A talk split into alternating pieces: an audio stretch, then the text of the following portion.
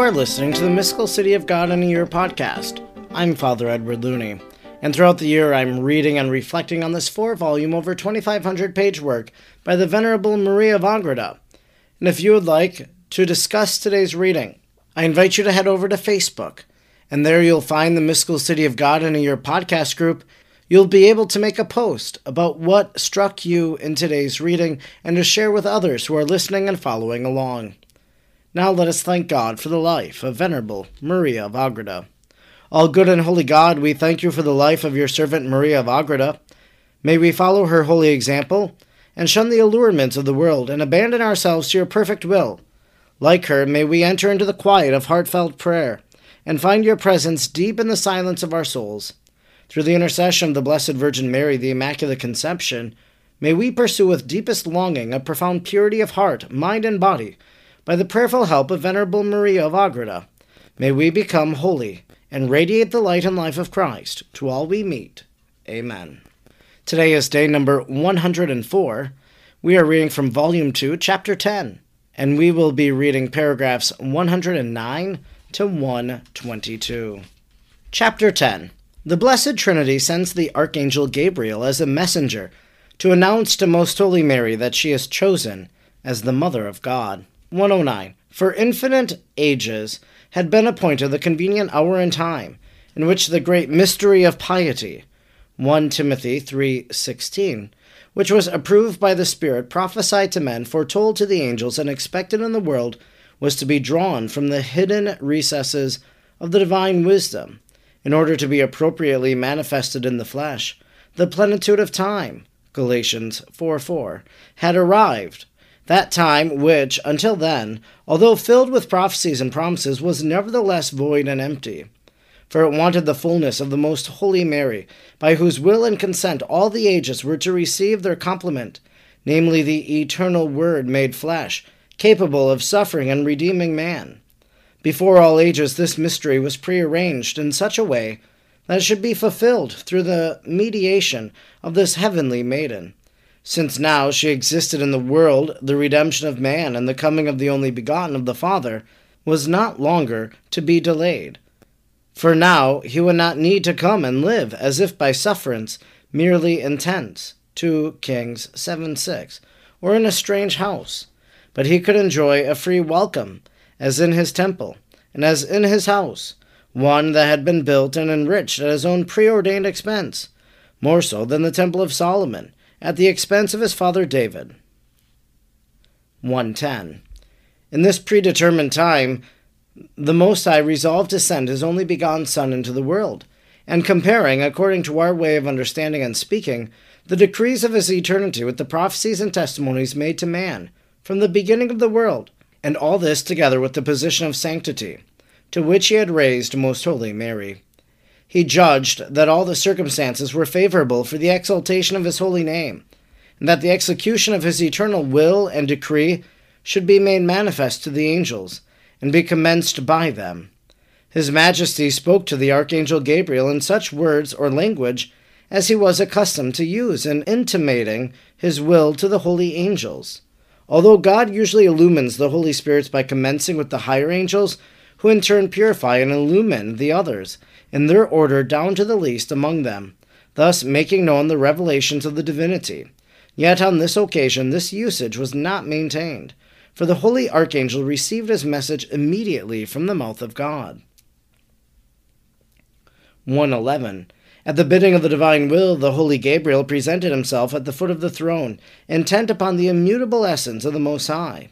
His Majesty then expressly charged him with the message which he was to bring to the Most Holy Mary, and instructed him in the very words with which he was to salute and address her.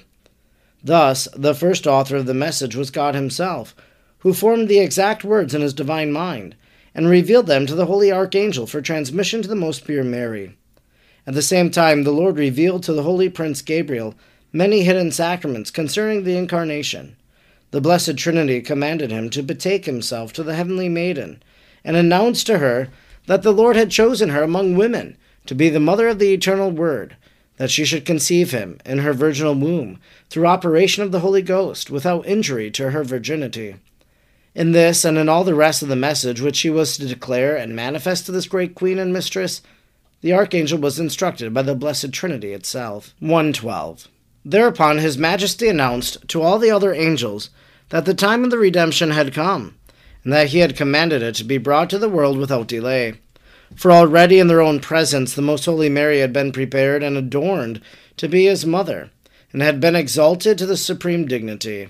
The heavenly spirits heard the voice of their Creator, and with incomparable joy and thanksgiving for the fulfillment of his eternal and perfect will, they intoned new canticles of praise, repeating therein that hymn of Sion, Holy, holy, holy art thou, God and Lord Sabaoth, Isaiah 6:3.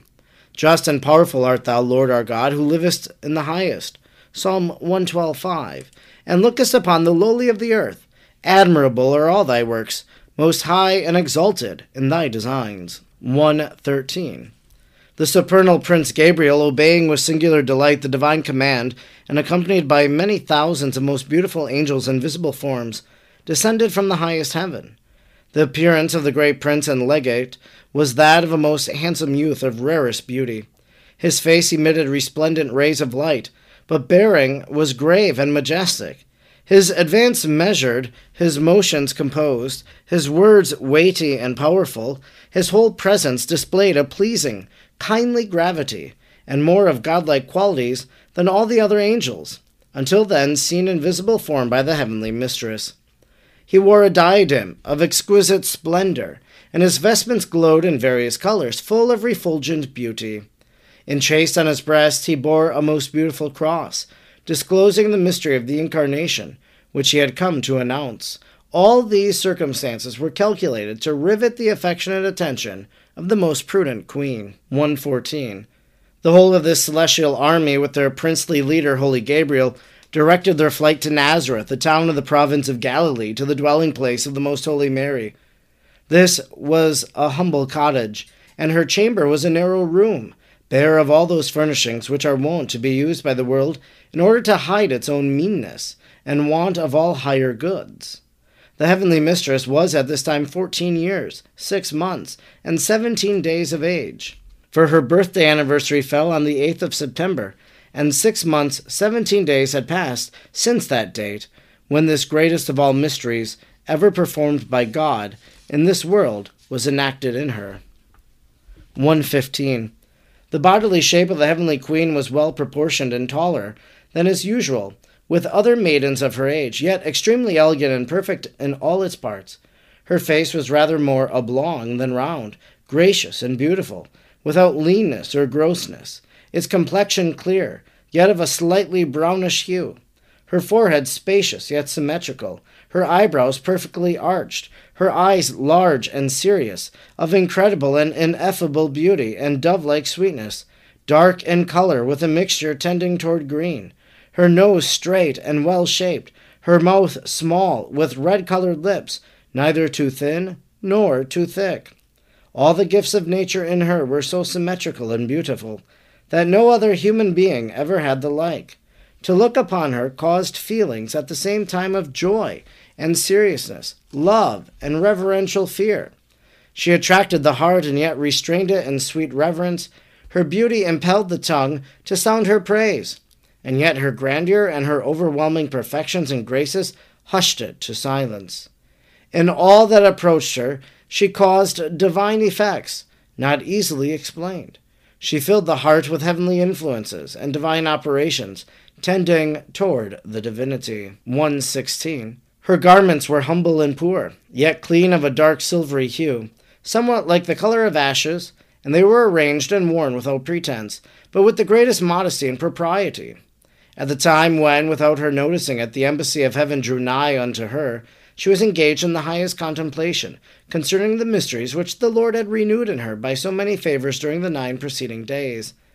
And since, as we have said above, the Lord himself had assured her that his only begotten would soon descend to assume human form, this great queen was full of fervent and joyful affection in the expectation of its execution, and inflamed with humble love, she spoke in her heart. Is it possible that the blessed time has arrived in which the word of the Eternal Father is to be born and to converse with men? Baruch 10:38. That the world should possess him, that men are to see him in the flesh, Isaiah 45. That his inaccessible light is to shine forth to illumine those who sit in darkness, Isaiah 9:2. Oh, who shall be worthy to see and know him? Oh, who shall be allowed to kiss the earth, touched by his feet? 117. Rejoice, ye heavens, and console thyself, O earth, Psalm 95:11. Let all things bless and extol him, since already his eternal happiness is nigh. O children of Adam, afflicted with sin, and yet creatures of my beloved, now shall you raise your heads and throw off the yoke of your ancient servitude, Isaiah 14:25. O ye ancient forefathers and prophets, and all ye just that are detained in limbo and are waiting in the bosom of Abraham, now shall you be consoled, and your much-desired and long-promised Redeemer shall tarry no longer. Let us all magnify him and sing to him hymns of praise. O who shall be the slave of her, whom Isaiah points out as his mother, Isaiah 7:4. O Emmanuel, true God and man. O Key of David, who art to unlock heaven, Isaiah 22:22. O eternal wisdom, O lawgiver of the new church, come to us, O Lord, and end the captivity of thy people. Let all flesh see thy salvation, Isaiah 45. 118. In these petitions and aspirations, and in many more too deep for my tongue to explain, the Most Holy Mary was engaged at the hour when the holy angel Gabriel arrived. She was most pure in soul, most perfect in body, most noble in her sentiments, most exalted in sanctity, full of grace, and so deified and pleasing in the sight of God, that she was fit to be his mother, and an instrument adapted for drawing him from the bosom of the Father to her virginal womb. She was the powerful means of our redemption, and to her we owe it on many accounts. And therefore it is just that all generations and nations shall bless and forever extol her. Luke 1:48. What happened at the entrance of the heavenly embassy, I will relate in the following chapter. 119. I wish only to state here a fact worthy of admiration, that for the reception, the message of the Archangel, and for the execution of the exalted mystery, which was to be wrought in the Heavenly Lady by her consent, His Majesty left her without any other aid than the resources of her common human nature, and those that furnished her by the faculties and virtues of her ordinary condition, such as have been described in the first part of this history. The Most High disposed it thus, because this mystery was to be enacted as a sacrament of faith conjointly with hope and charity, and therefore the Lord provided her with no special aid, leaving her to her belief and hope in this divine promise. Thus prepared, she experienced what I shall try to relate in my inadequate and limited terms. The greatness of these sacraments makes my ability to explain them appear so much the more insufficient. Instruction of the Queen of Heaven. 120. My daughter, with special affection, I manifest to thee now my will and desire, that thou make thyself worthy of the intimate and familiar converse with God, and that for this purpose thou dispose thyself with great zeal and solicitude, weeping over thy sins and forgetting and rejecting all the visible things, so that thou have no thought henceforth for any other thing outside of God. Therefore thou must begin to practice all that I have taught thee until now, and whatever I will yet teach thee in the balance of this history. I will accompany thee and guide thee on the course with which thou must maintain in this familiar intercourse, and in regard to the favors which thou receivest through his condescension, entertaining him in thy heart by means of the faith, light, and grace given to thee. If thou dost not first conform to this my admonition, and prepare thyself accordingly, thou wilt not reach the fulfillment of thy desires, nor shall I reap the fruit of my instructions which I give to thee as thy teacher. 121. Since thou hast found without any merit of thine the hidden treasure and the precious pearl of my teachings and instructions, Matthew 13:44, despise all other things in order to possess and secure for thyself this price of inestimable value, for with it thou shalt receive all other goods, and thou wilt make thyself worthy of the intimate friendship of the Lord, and of his perpetual indwelling in your heart. In exchange for this great blessing, I desire that thou die to all earthly things, and that thou offer the thankful love of an entirely purified will. In imitation of me, be thou so humble, as far as thou art concerned, thou be persuaded and convinced of thy entire worthlessness and incapability, not meriting to be considered even as a slave of the servants of Christ. 1:22.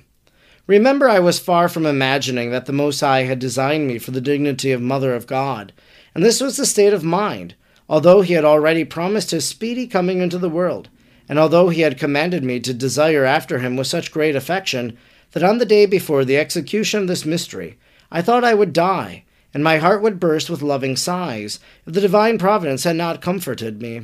He dilated my spirit with the firm hope that the only begotten of the eternal Father would descend from heaven without delay. Yet on the other hand, my humility inclined me to fear, lest my presence in the world might perhaps retard his coming. Contemplate them, my beloved, the secret of my breast, and what an example it is for thee and for all the mortals. And since it is difficult for thee to understand and describe such high wisdom, look upon me in the Lord, in order that by his divine light thou mayest meditate and comprehend the perfection of my actions. Follow me by imitating me, and walk in my footsteps. This concludes our reading today for day number 104. We've been reading from Chapter 10 of Volume 2, paragraphs 109 to 122. Here in Chapter 10, we are now post the 9 days of preparation. We had the first 9 chapters, that little novena that the Blessed Mother was prepared by God for the moment in which the Archangel Gabriel would come to her. Now, we didn't hear the message of the Archangel Gabriel yet in our reading today. We kind of heard some of the backdrop, this notion that Gabriel went before God, and there he received his mission, and he was sent to Nazareth, and we heard that other angels accompanied him. Myriads of angels went there in flight to that little home in Nazareth, what Maria Ágreda described as a little cottage. Imagine being the Archangel Gabriel. Now, we really can't imagine what it's like to be an angel, but just maybe imagine that interaction that God, the Trinity, calls Gabriel. There are lots of archangels. We know of Michael. We know of Raphael. God calls this Archangel Gabriel. It says, "Come here, Gabriel. You are to be this messenger.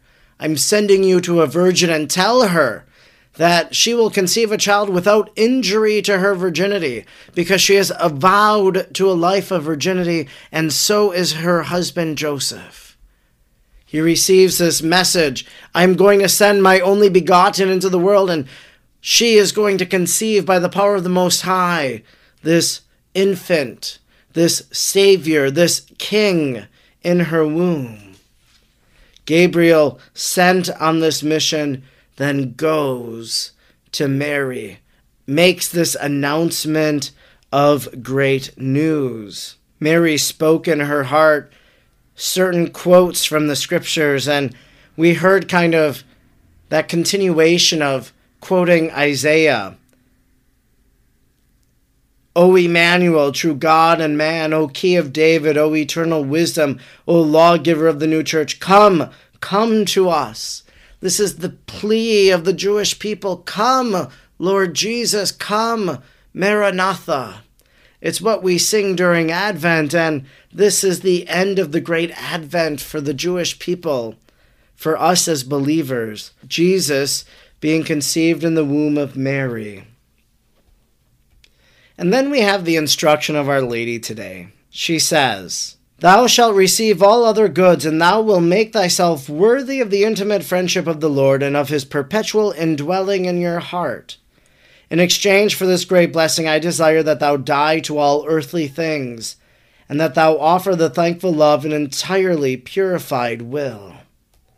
So we want the perpetual indwelling of the Lord in our hearts. Mary wants us to die to earthly things. So what are the things of this world we have to renounce?